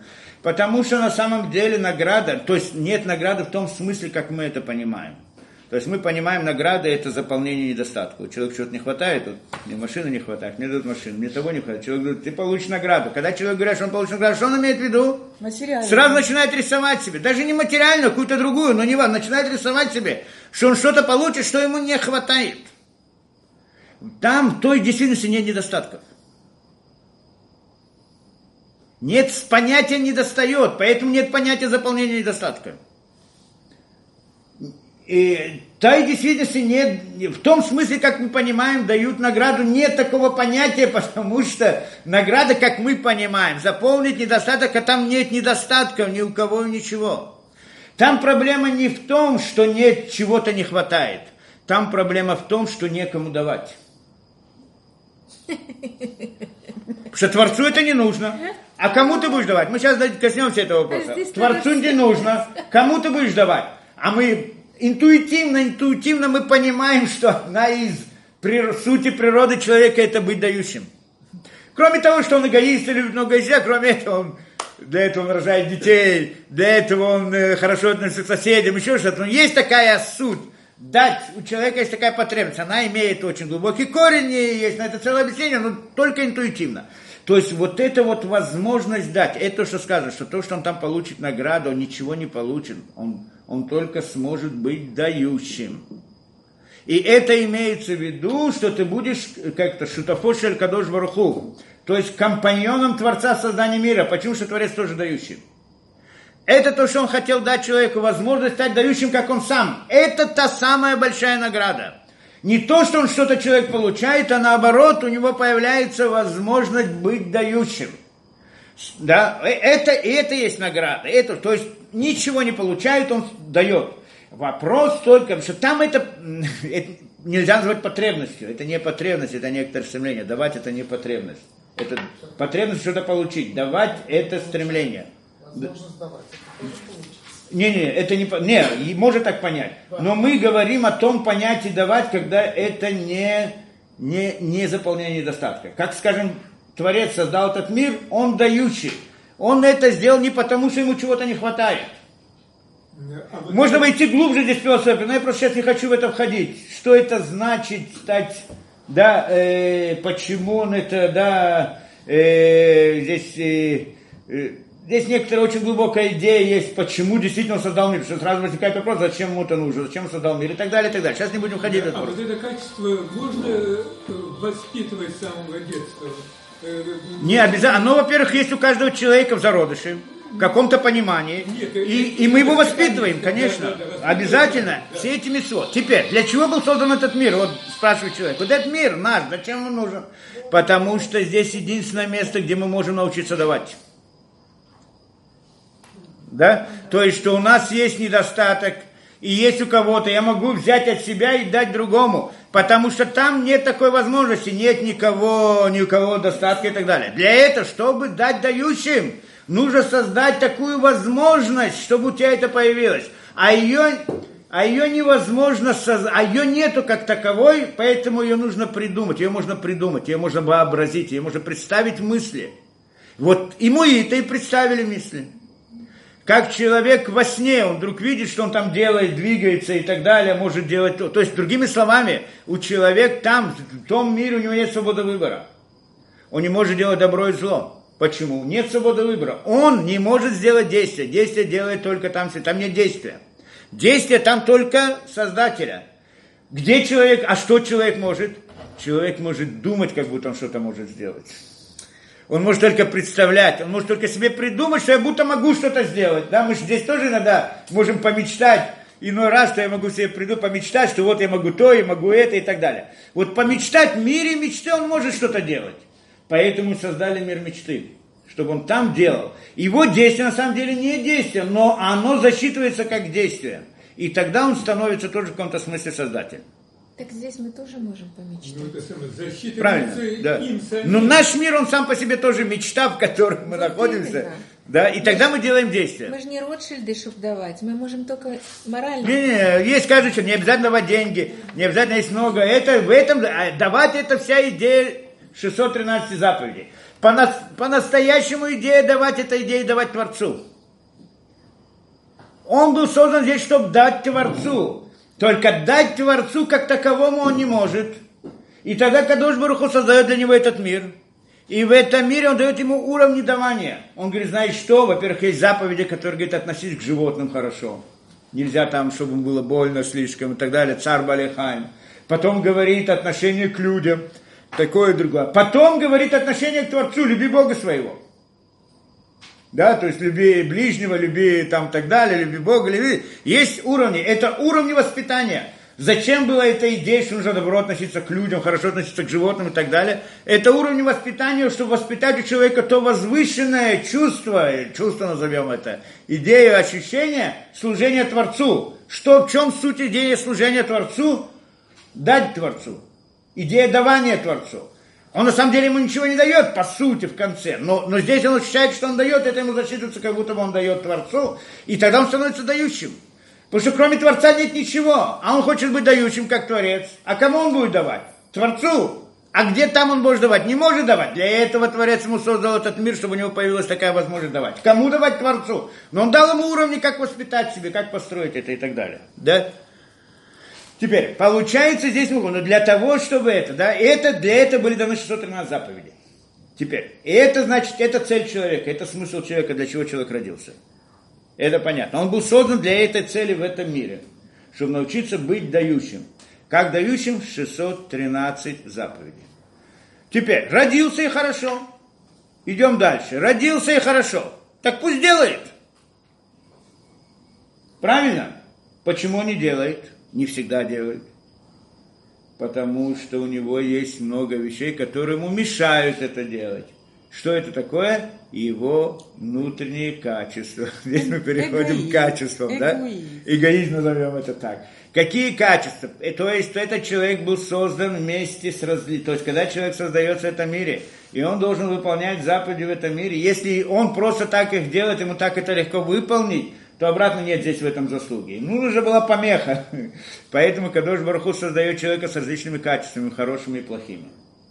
Есть хорошие, которые ему помогают, и есть плохие, которые ему это. Это мы знаем, то, что плохие качества, как всякие там, вот сегодня мы хотели рассмотреть гнев и так далее, и жадность, гнев, гордость, и желание к разным к удовольствиям и так далее, и так далее – которые мешают ему выполнять эту роль. Очень мешают, не просто очень мешают, а ужасно мешают не дают ему двинуться с места, не дают ему сделать одну добрую вещь, один шаг он. Даже если он уже сделает что-то, решит сделать что-то, все равно в конце у него появится, а, какой я молодец, что вот такой загордился. Или еще скажет, вот я так, такой хороший, а он, значит, на меня не обращает внимания, что я такой хороший. И еще что-то, и куча разных вещей. Чтобы сделать все это, да, вот, чтобы вот это вот действие, он мог выполнить свою задачу вот эту в этом мире, ему даются эти плохие качества, плохие качества. И тогда возникает вопрос, в чем идея? Человек в этом мире, что он должен сделать? Он должен вот эти вот плохие качества избавить. И избавиться от них. Исправить себе эти плохие качества. Для этого, когда у него есть, скажем, то самое качество жадности, для того, чтобы с ним, над ним работать, его исправить, нужно, чтобы были люди, чтобы тогда он должен был хорошо относиться, вопреки своим желаниям, правильно? Так это одна из и вот эти вот мецвод между человеком и человеком, они помогают ему избавиться от тех самых плохих качеств, исправить их внутри, внутри себя. Вот он и так, он на него рассердился, на того, то, на другое, третье и так далее. И вот эти вот качества, они были созданы для того, да, для того чтобы мешать ему, чтобы он выполнял. Но на самом деле больше, чем это. Смысл это, что мы спрашивали, в чем вопрос. Для чего человек родился в этом мире? Чтобы выполнять 613 заповедей или чтобы исправлять качество? Потому что исправление качества не записано в заповедях. Нет в заповедях мецва исправить качество из 613. И это вопрос, я как-то разбирали мы здесь, что Вильнюсского Гаона спросили, что главное, заповеди или исправление качеств? Почему? Потому что исправляя заповеди, исправляя качество, мне легко выполнять заповеди. И поэтому, наверное, я их должен делать, чтобы выполнить заповеди. Или наоборот, заповеди мне нужны для того, чтобы строить свои внутренние качества, потому что они противоположны один другому. То, что Творец требует, это против моих качеств. Качество – это природа человека. Как он построен. Его, каждый человек, он разный, у него разный набор качеств.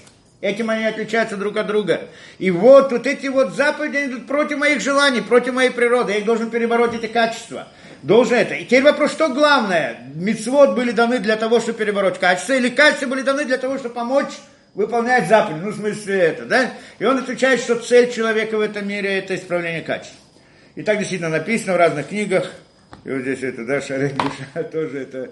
Да, в разных книгах так это идея действительно написано, не, что... Не, мицвод это как бы орудие для этого. То есть Творец дал эти заповеди для того, чтобы он в конце концов справился, построил себя, создал себя как сущность. Да? Естественно, это, да, это как бы, но, но ясно человек не может сказать, я вот себя исправлю, а митцвот мне не надо выполнять. Это не поможет, да, потому что это, это в принципе следует плохим качествам в конце концов. То, то же сам по себе яцера. И тогда мы объясняем, есть яцератов, яцера и так далее. И вот в рамках этих качеств есть разные качества, которые человек должен исправить. И вот одно из них, может быть, мы поговорим немножко, да, вопрос качества, это, да, вот, э, э, да, самые разные. Их надо, конечно, учить каждый, что и как, и почему, и так далее. А здесь мы сегодня просили разобрать, что качество гнева, гнева, да, гнев, гнев. Про это сказана интересная вещь, да, гнев. Гнев одна из ужасных вещей. Ну, мы это хорошо знаем. Для этого не нужно все предысторию, то, что я рассказал. И так каждому человеку интуитивно понятно, что человек, который вспыльчивый, который сердится, это большая беда для него самого без того, что мы говорим по отношению к Творцу и так далее, и так далее. Ну, сколько, человек знает, сколько беды привносит человеку этот гнев. В семье, только в семье о чем говорить. По отношению к детям, по отношению к супругам, да, каждое это. Он может разрушить свой мир, свою жизнь, свою эту, да, по отношению к друзьям, на работе. Он может, да, гнев это ужас, то, к чему это приводит. Более того, приходят и говорят нам, что говорят это, Башлаша дворим им дада там. Как-то баки. Э, кусо, кисо, выкасо. Да, три вещи. Три, в трех вещах измеряется человек. Быкусо в стакане. То есть, когда он напивается, то он раскрывается его эти, это, да. Кисо, это, как его, карман, в кармане, это э, жадность, это когда касается денег, когда касается денег, выгоды и так далее, тут вдруг мы видим человека, настоящего, реального, да? Mm-hmm. Так мы видим картинку, человек так представляется, может представляться разное это. А тут, когда это касается его, это, очень часто раскрывается этот человек. И бы косо, косо в гневе. В гневе он видно, кто такой человек. Что гнев он раскрывает. Это, это удивительная вещь. Говорит нам здесь, у меня здесь шарик души, да, э, шарик души, он приводит и говорит нам, да, говорит нам город. Много сказано про каз, про гнев. И здесь он приводит Гмору из Шаббат. Коля коэска или оведа вода зара мамаш.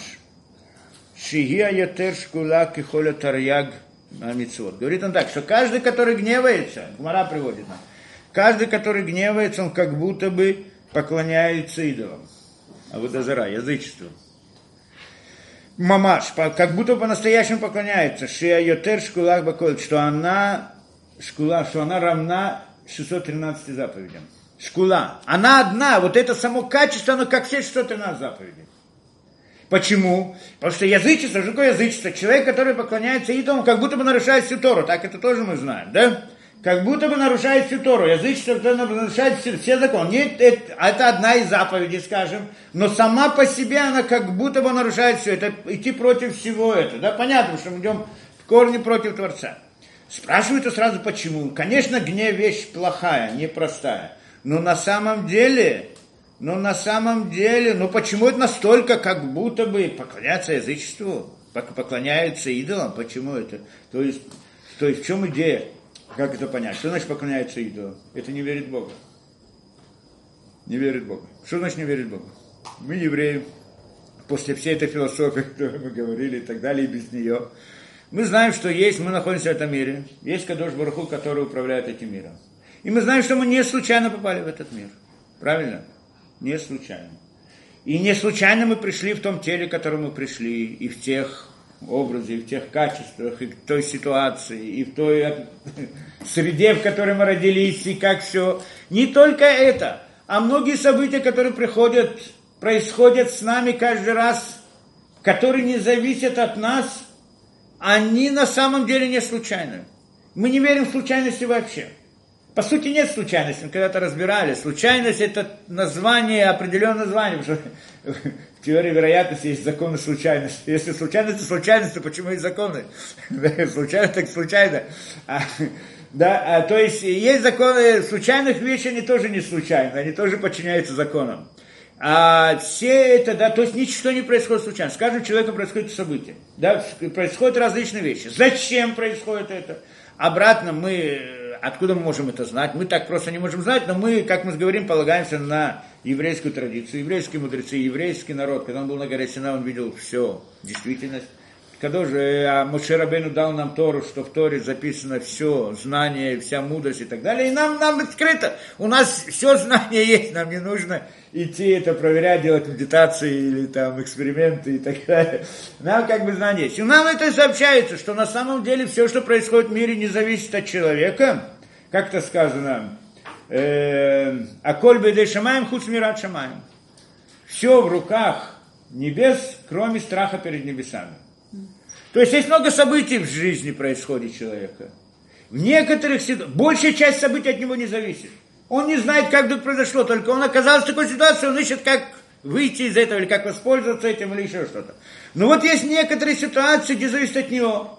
И вот в этих ситуациях, это когда он сделает добро или сделает зло. Это, это зависит от него. Во всех остальных ситуациях от него не зависит.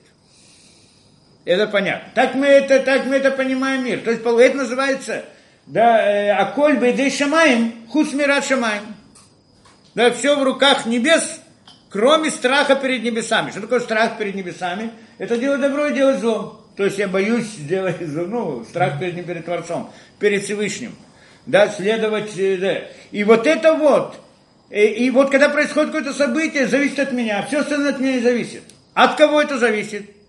Тот, кто создал мир, он создает мир этого. И мы говорим этот мир в нашем воображении, правильно? Есть какая, какая-то, какой-то аппарат не нас, который создает нам разные образы. Зачем он создает? По каким законам он работает? Тот, кто там стоит над ним, Он этот аппарат включает и направляет нам то-то и то-то. Потому что он хотел нас поставить в определенные ситуации, чтобы мы могли проявить свою человечность, чтобы мы могли проявить свою моральность, свою, чтобы мы могли научиться быть людьми. Эй, мы же для этого родились. Для чего мы родились, как мы сказали? Родились разными плохими качествами. Часть хорошие, часть плохие. И жизнь наша в чем, задача в чем? Чтобы эти качества исправить. В рамках чего? В рамках 613 заповедей, как он нам показал путь, как эти качества исправлять. И вот перед нами какая-то ситуация. Вдруг кто-то меня рассердил. Ужас. Что тогда? Вопрос, как я себя поведу. И вот я в гневе на того человека. Он сделал мне какую-то беду. Один наступил мне на пятку, на ногу, на я не знаю что, порвал мне одежду, сделал что-то. Теперь, я же в ужасном гневе. Как он мог это сделать? Как этот человек мог мне это сделать? На кого я гневаюсь? На Бога. На конечном, то есть вроде бы на этого человека, но на самом деле я гневаюсь на Бога. То есть я здесь восстаю против Творца. Я прихожу и говорю, что на самом деле, что я утверждаю в этом? Я утверждаю, что то, что этот человек мне это сделал. То есть не, это значит, что вот это событие, которое произошло со мной, где тот был участник этого события, оно не управлялось Творцом, оно зависело от этого человека. Но мы-то хорошо понимаем, как нас Тора, как нас Тора обучает, что все, что с тобой происходит, это Кадош Барху тебе послал. А ты скажешь, подожди, ну был же человек, который делал, мог не делать этого зла, почему он сделал по отношению ко мне? Потому что на самом деле мы понимаем хорошо, что человек, у него есть отношения, его личность только с Творцом, больше ни с кем. Ни с каким человеком, никто. Вот так он может смотреть на мир. Есть только я и Творец, больше никто. Только Кадош Баруху хочет меня ставить в различные ситуации, поэтому посылает того человека, другого человека и так далее.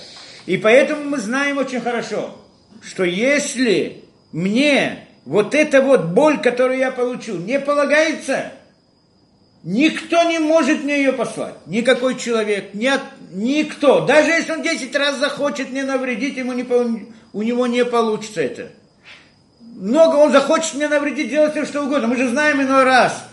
Человек, мы проходим, а тот кто-то замышлял против нас одно, другой третье, а у них не получилось. Даже если он захочет, будет стараться – он ничего это, да он не сможет сделать. Поэтому если он сделал, значит, значит это было рассчитано. Значит, это мне полагалось. От кого полагалось? От того, кто создал этот мир и послал меня в этот мир и создал мне эту ситуацию. Так когда я гневаюсь на того человека, на кого я гневаюсь? На гневаюсь на Творца, зачем ты мне это сделал? Я с тобой не согласен. То есть я восстаю против Всевышнего.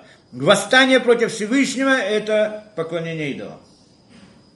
Так Да, на это наших язычество. врагов мы не можем сердиться. На что? На наших врагов. Не-не, мы можем сердиться, должны сердиться, можем сердиться на человека, на еще кого-то. Который- Приходит человек со мной, сейчас объясним, должны понять эту вещь. Вот тот человек, который сделал зло мне, Стране. это не, не отменяет зло, которое он сделал. То есть его, он сделал зло, это по отношению к нему, эта ситуация связана с ним. Ему я был как орудие для него. И вот он сделает зло или не сделает зло, у него это его личное отношение с Творцом. Но та боль, которую я получил, она полагается мне, это мое отношение с Творцом. Если бы он не сделал бы зла, я бы этой боли не избежал бы, она пришла бы другим путем. То есть мы здесь разделяем между двумя. Есть человек один, человек второй делает действие. Мы разделяем два этих действия. Тот человек делал свое действие, у него свое отношение с Творцом, и у него есть своя свобода выбора, делать или не делать и так далее. Но то, что действие, которое на мне производится, я понимаю, что это от Всевышнего, да, это... Они не, то есть разделяем между двумя вещами. Всегда так, так мы всегда должны смотреть. Поэтому всегда должны понимать, и так действительно понимаем, что на самом деле, на самом деле все, что происходит э, с человеком, он приходит от Всевышнего. Вот эта вера, э, да, э, это, почему называем это верой? На самом деле мы это знаем. Знаем из знаем из, как это, как мы сказали, свидетельства и так далее. Потому что здесь входит принцип веры. Почему вера? Когда начинается вера? Вера это не верить различным, э, кто-то что-то мне сказал, и я в это верю. Это глупости. Нельзя ни во что верить. Мы ни во что не верим в принципе. Мы полагаемся на знания, на... Мы, мы должны знать сто процентов, что это истина. Проверить с позиции разума. После того, что мы проверили, что это истина, начинается вера. Почему? Потому что знать, что это истина, это одно, а следовать истине это другое. Я могу знать, что это правильно и хорошо, но не следовать этому. Почему? Потому что у меня есть качество, у меня есть эмоции, я не люблю, я не хочу, я это и так далее. И вот борьба со своими эмоциями ради того знания, которое знает, называется вера. Вера это иммуна. Что такое иммуна? Лейтамен, льет нейман, либрит. То, что мы учили. В слове иммуна это три слова. Три смысла. Иммуна, наиманут, верность. Иммун, э, лейтамен, тренироваться – и амана, амана это союз. Все три слова записаны в слове имуна. На самом деле смысл слова имуна – вера в иудаизме, не в других этих, да, в других это по-другому. В иудаизме это тренироваться быть верным союзом, это работать над собой, это вера. быть Верным союзом. верным союзом. С Творцом. А. Но, э, но я должен знать, что союз он истинный. Это отдельный разговор. Это я должен выяснить разумом, я не могу просто это, да? Но после того, что я это выяснил, теперь я должен следовать этому. Следовать этому, работать над собой, чтобы соответствовать истине и не отойти от нее. Это называется иммуна, это вера. Это уже, здесь мы уже говорим о вере. Потому что это называется вера, работа над собой в этом смысле. И тогда получается, что вот, да, и когда я понимаю это, то тогда гнев сразу уходит. Я начинаю думать, а почему? А почему этот человек сделал? А почему так произошло? А почему со мной начинают делать разные расчеты? Но это, и это меняет дело. Но на самом деле в тот момент, когда, и момент, ну, когда человек гневается, это ужасная вещь, да, для самого человека. И вот ситуации, да, и здесь есть несколько вопросов, которые возникают. Э, ну, во-первых, это понятно. Почему это называется язычеством, мы сказали. Потому что на самом деле это не вер... он не верит в Бога. То есть нету веры. Какой веры? Следовать истине. Он, может быть, учил в школе, что Бог дал Тору, и все это правильно. Все было хорошо, пока ему кто-то на пятку не наступил. Как только кто-то на пятку наступил, он сразу, а почему? Значит, он сразу перестал верить в Бога. Так что покорность нужна во всем. И назовите это покорностью, мы, мы говорим больше этого. Покорность, а не Покор... Есть, покорность это отдельная тема сама по себе, что это такое, не буду сейчас сказать. Тут не, не в покорности. Мы здесь говорим, э, можно назвать это покорностью. Суть в том, что мы говорим, человек должен понимать. Это работа человека в этом мире. Он приходит в этот мир, чтобы что-то да, исправить и сделать какую-то... А если ну, убили твоих близких? Ни за что. Если что? Не сердись. Не, это не значит, что нужно разрешать кому-то делать тебе зло. Вот. То есть надо защищаться, надо делать это в рамках природы и так далее. Человек не должен давать это, как бы, чтобы его ударили и так далее. Это отдельная тема сама по себе. То есть человек не имеет права полагаться на чудо. Это то, что сказано. Человек должен прилагать старания в этом мире для того, чтобы спасение от Творца не было чудом. Еще целый ряд здесь расчетов почему. Мы не сказали, что можно разрешать и делать и так далее. То есть человек должен себя вести правильно в рамках природы. Мы не живем путем чуда, мы живем путем природы, поэтому должны рассчитывать свои действия в рамках природы, но мы должны осознавать в своем разуме, что результат в конце концов приходит от Всевышнего, а не от моих стараний.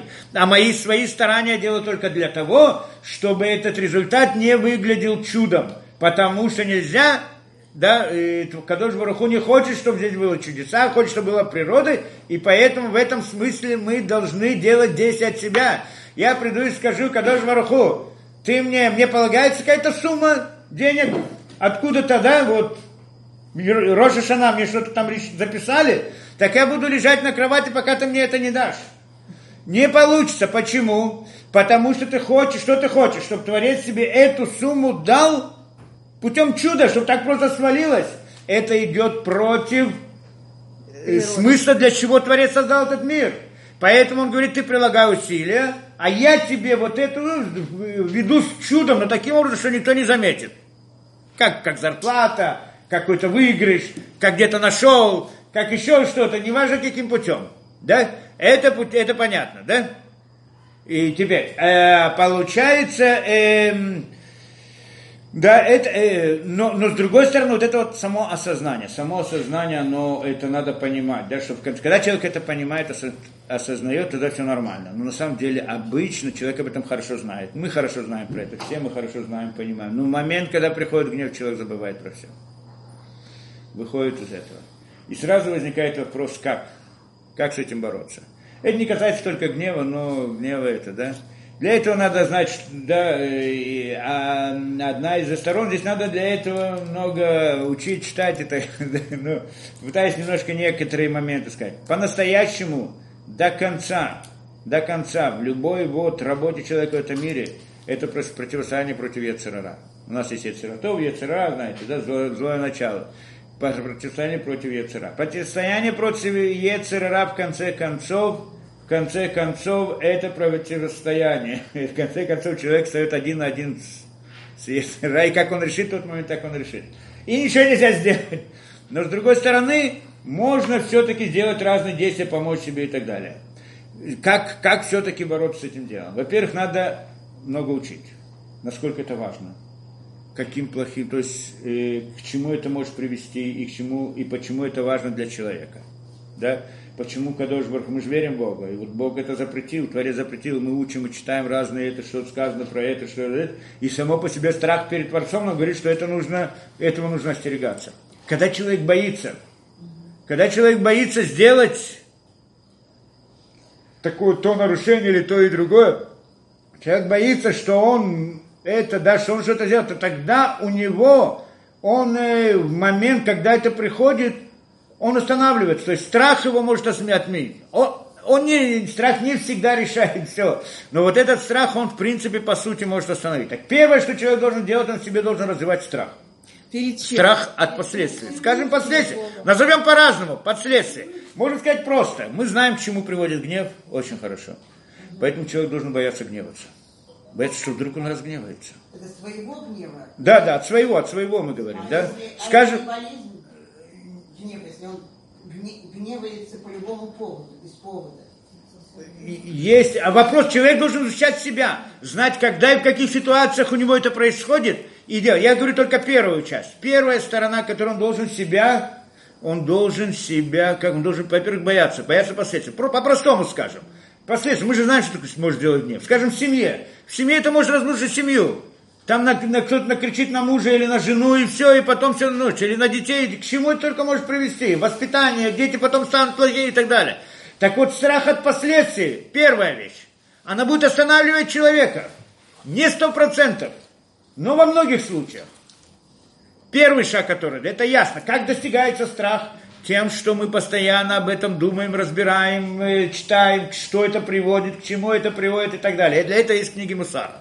Книги Мусара для этого учат, каждый раз повторяют, возвращаются, читают еще, учат, что человек со сознания того, то есть осознание настолько, что находится у него подсознание, но он об этом боится, он это в нем всегда. И тогда, когда приходит ситуация, он сразу вспоминает, что нельзя. Хотя и это тоже стопроцентно может не помочь. Получается, другая вещь, первый, следующий этап, или даже, может быть, первый этап, это поставить границы. Э, как это, преграды. То, что мы знаем, все дерабоны на этом построены, все запреты дерабона на этом построены. Преграда, то есть не знать, в каких ситуациях человек, скажем, сердится. И ограждать себя от этого. То есть не входить в те ситуации, в которых он может. То есть, когда человек находится внутри гнева, уже ничего не поможет. Когда он сорвался, все, он про все забыл, все, кончено.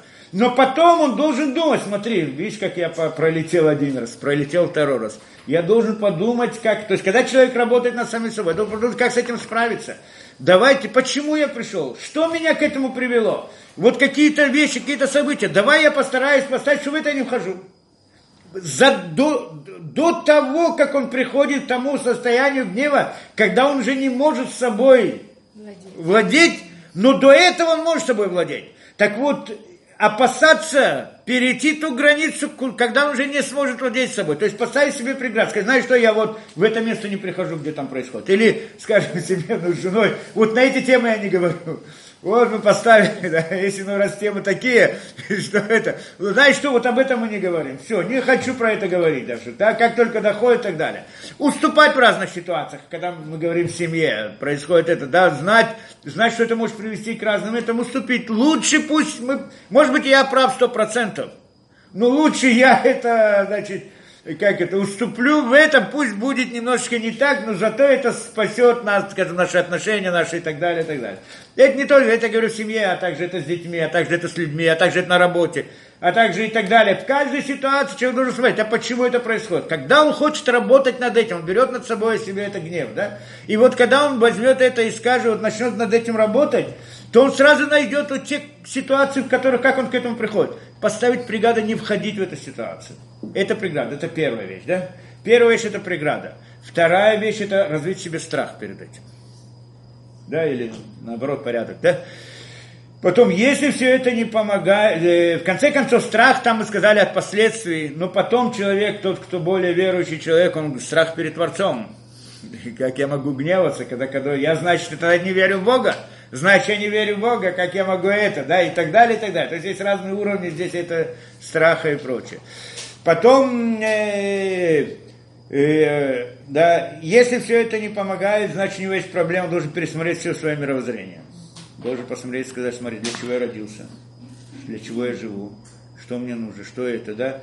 В тот момент, когда человек работает, работает над собой, он срывается, в конце концов, он как бы приходит к некоторой апатии, к некоторой это и тогда он должен пересмотреть снова свой, весь свое мировоззрение, все свои эти, сказать, зачем и почему, а, освежить в своем этом, для чего я живу, что я должен, что я хочу, что, к чему я должен прийти. После того, что человек размышляет об этом, это очень важная вещь, приходить к этой мысли время от времени. И тогда человек приходит обычно к новому осознанию жизни. Он вдруг снова по-новому начинает смотреть на мир, принципе, можно сказать, он как бы переходит на другой уровень духовности своего осознания, да? Он вдруг понимает по-другому, по-новому смотрит и так далее, и так далее. Это пути, как, как преодолевать. Но в конце концов, в конце концов, в момент испытания человек остается один на один с Ецерара. И от него все. Он сам только он решает, и поэтому работа над собой, желание, внутреннее стремление, молитва, еще не сказал, молитва, важная вещь. Ну, не знаю, многих людей люди обычно, которые начинающие, не понимают сути молитвы. Не, то есть они могут понять, там, как молить и так далее, технику молитвы, там еще что-то могут увидеть. Но вот смысл, глубину этого дела не очень осознают. Может быть, на каком-то этапе начнут осознавать. Но вот на самом деле вот это вот она огромнейшая сила. Идея молитвы, которая выводит, вот, приводит человека, да, тот, кто может молиться, кто, да, я знаю. Теперь, это значит одна из... Э, еще несколько могу дать советов.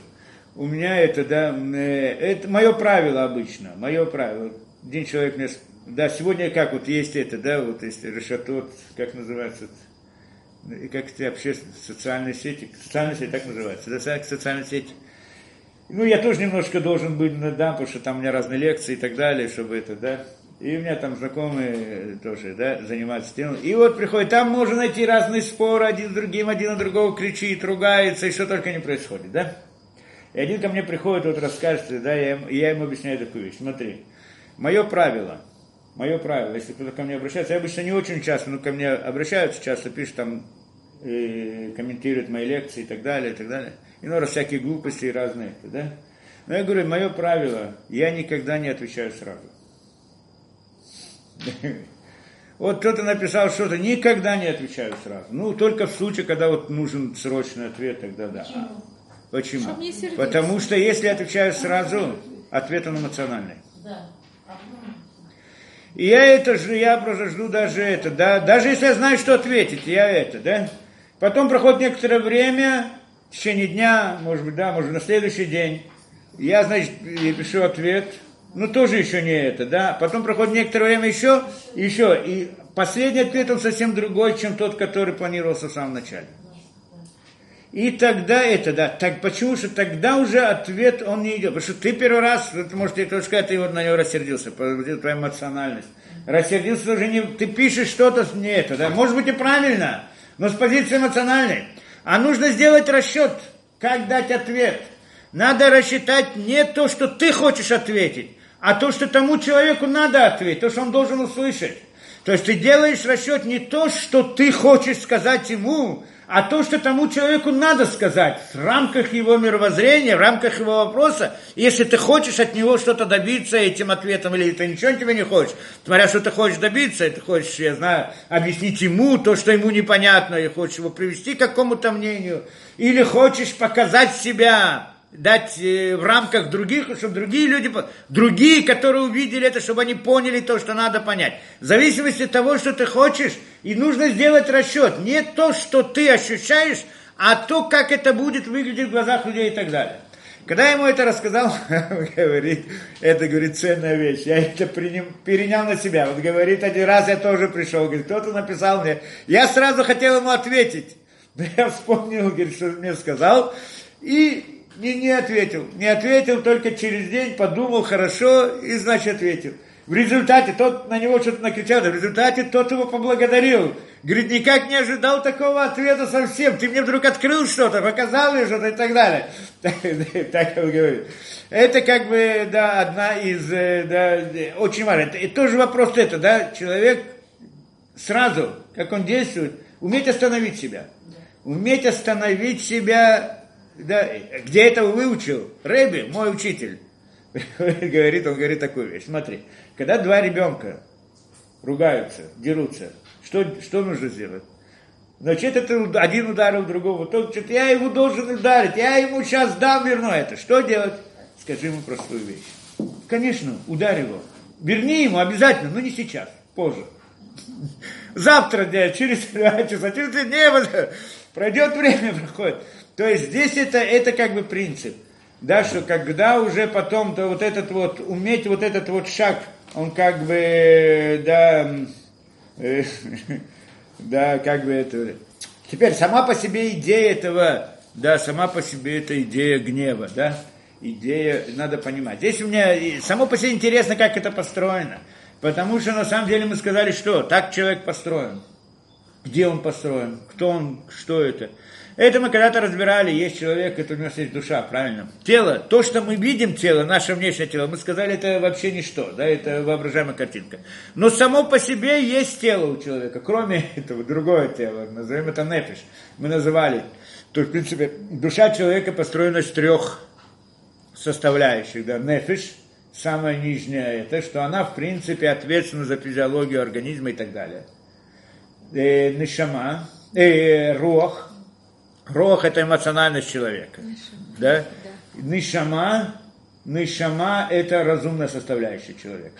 На самом деле у человека это, это человек. Теперь, что такое человек? Мы долго здесь, по-моему, тоже объясняли, что такое человек.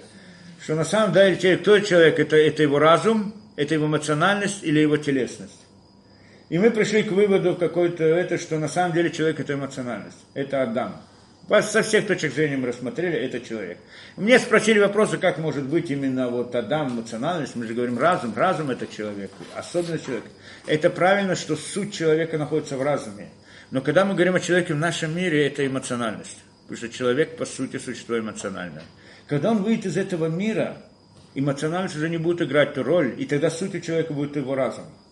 Но когда мы находимся здесь, суть человека – это эмоциональность когда тело соединено с душой. Тело и душа не могут быть соединены, как говорится, а то, что посередине их связывает. Душа – это разум, тело – это телесность, а то, что их связывает, это эмоциональность. Она чуть-чуть телесная, у нее есть разные телесные образы, и чуть-чуть, э, она не совсем телесная, она тогда. То есть это вещь, которая находится посередине. И человек это существо эмоциональное, прежде всего, это его суть это его, это его действительность. И этот человек, там он построен. Разум – это другая вещь. Не, не тот разум, про который обычно люди понимают, там профессоры разные, там задачки решать, шахматы играть. Это не разум, это тоже разум, но это разум внутри эмоциональности. То есть, если эту эмоциональность мы возьмем саму по себе, она тоже разделяется на три части. Телесность в эмоциональность в эмоциональности и разум эмоциональности. Вот этот разум внутри эмоциональности, это все вот эти инженеры и так далее, все это технический разум. А тот разум, о котором мы говорим, это другое. Это видение истины. Это стремление к истине. Это же даже стремление к добру, к истине, то есть стремление к добру, то есть я хочу, вот про то самое ощущение внутреннее, про которое мы говорили, что каждый человек стремится, он понимает, что должно быть добро, должно быть это. Откуда оно приходит? Оно очень как это, глубокое, очень интуитивное, не очень осознанного человека. Человек не понимает, почему, откуда это к нему пришло. Но это приходит из той составляющей разума, она на самом деле далека от человека, когда он здесь находится. На самом деле, как говорят еврейские она в принципе вне человека. То есть внутри человека у нас нету этого разума, он находится вне, он немножко касается иногда, когда у человека есть большой духовный подъем, говорится, что это как бы вот это вот его Нашама, она поцеловала его, поцеловалась, дотронулась до него. И это подъем. Но на самом деле мы с ней даже не знаем. Мы вас, иногда у нас появляются идеи, мысли, открытия, осознания, иногда какие-то разные. Это приходит оттуда. Но на самом деле вся наша жизнь это в эмоциональности. Там есть тоже разум технический, правильно? Но он внутри вот этой мир образов. Мир образа, то, чем мы мыслим. В разуме самом по себе нет образов. Так вот эти вот качества, где же построен вот это вот человек, из чего человек состоит? Из качеств. Гнев это одно из них, вот это, да, качество, там другие и так далее. Где они находятся? Где они находятся? Они, в принципе, как мы это объяснили, они находятся в нефиш и рох. В нефиш телесные качества, в рох есть чуть более это, да, как гнев и так далее, и так далее, да. И так мы это объяснили.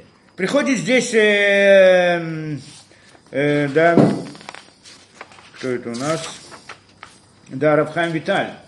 Рабхайм Виталь, так он объясняет детальнее эти вещи, не просто так. Да, что на самом деле мы не будем ходить во все эти, ну, так, чтобы надо, чтобы немножко понять эту суть, да, что на самом деле у человека все его качества находятся, так он называет нефиш, нефиш, а и судит. Нефиш, как бы низменная нефиш низменная, самая нижняя нефиш там находится. Что такое? Мы говорим нефиш, рох, нашама. Он говорит про нефиш. Нефиш, в принципе, тоже она разделяется нефиш, рох, нашама. И мы не будем ходить про какой, вот то, что мы объяснили, Рох, и то, что он объясняет Рох, что это такое, да, как бы то ни было. Так это в нефиш или нефиш? В нефиш и нефиш, неважно, есть садит, та самая, которая вызывает его телесность. Вот там находится этот самый там находятся все вот эти вот собрания вот этих качеств. Плохих и хороших. Да, может быть, на следующий раз перейдем Седер. Там мы разберем. Ой, как интересно. Если человек гневается и на, на ровном месте, это уже болезнь, он не может осознать, исправить. Если что? Если человек гневается по любому поводу и не может себя сдержать, это что, болезнь? Ну да, он это... сам не понимает, что он Ну, иной раз, да, вопрос, насколько у человека есть свобода выбора, нет, насколько иной раз он так, э, да, настолько сильно, э, да, смотрите, то, что человек не способен действительно, он не несет ответственности. Вопрос, если человек может решить про себя, вот к этому я не способен. Иной раз он не, так он себя хочет, так он хочет себе разрешить делать разные вещи, я не способен. Для того, сказать по правде, человек, не, мы не раз говорили, человек не способен перебороть Яцерара. Перебороть Яцера – это всегда помощь неба. То есть это всегда чудо. Если человек прикладывает, так написано в книгах, если человек прикладывает максимум усилий, то все невозможно, всякое невозможно становится возможным. Если оно не происходит, значит он не приложил максимум усилий. Да? А если он говорит, я ощущаю, что это невозможно, это неудивительно, потому что это действительно так. С точки зрения телесно ничего невозможно. Но мы знаем, что у нас есть Кадош Баруху, который нами управляет. И когда я прикладываю максимум усилий, тогда, это воз... тогда оно происходит. Путем чуда. Все происходит путем чуда. Так мы это понимаем, да? Но вот в этом всем, что вы говорили, отсутствует один важный момент. Да. Э, Это вопрос химии. То, то- то есть, э, если э, ад- ад- адреналин это выделяется избыточное количество, то человек переходит э, в состояние аффекта, допустим. Не, ну это техническая сторона, это не важно, почему она происходит. сторона, химическая. Не, ну, химическая сторона тоже техни. Техническая, какая разница, мы говорим Не, причину. большая, да. Не, ну это правильно, что есть. Не, ясно, что если перевести все это на телесные понятия, там выпустили то и другое, но с этим можно бороться. Это природа человека, она это. Человек, мы говорим так, что человек может и должен над собой работать. И когда он работает над собой, так если этот адреналин не должен выходить, так он не будет выходить. А если он должен выходить, так он будет выходить. И это во власти человека в каком-то смысле. В каком-то смысле. Вот именно в каком-то. Да. Дело в том, что э, иногда человека оп- оправдывают э, не, не судят его, не наказывают, так как признают, что он вот в этот А момент... когда он был не, не вменяем, да, да, да. Когда человек не был возможен, да, да, конечно. Когда у человека есть ситуация, в которой человек не способен Да, властвовать да, собой. да, да, да. Не сомнение, да. Вопрос, если это всегда действительно так, да. Но в тот момент, когда так, это действительно так. Не несет ответственности. Не сомнение. Кто решает, и кто решает вопрос об ответственности тоже важно. Э, Ну, то, смотря, смотря где. Пошли на мудрецов, как бы, и тогда в наше Да. время.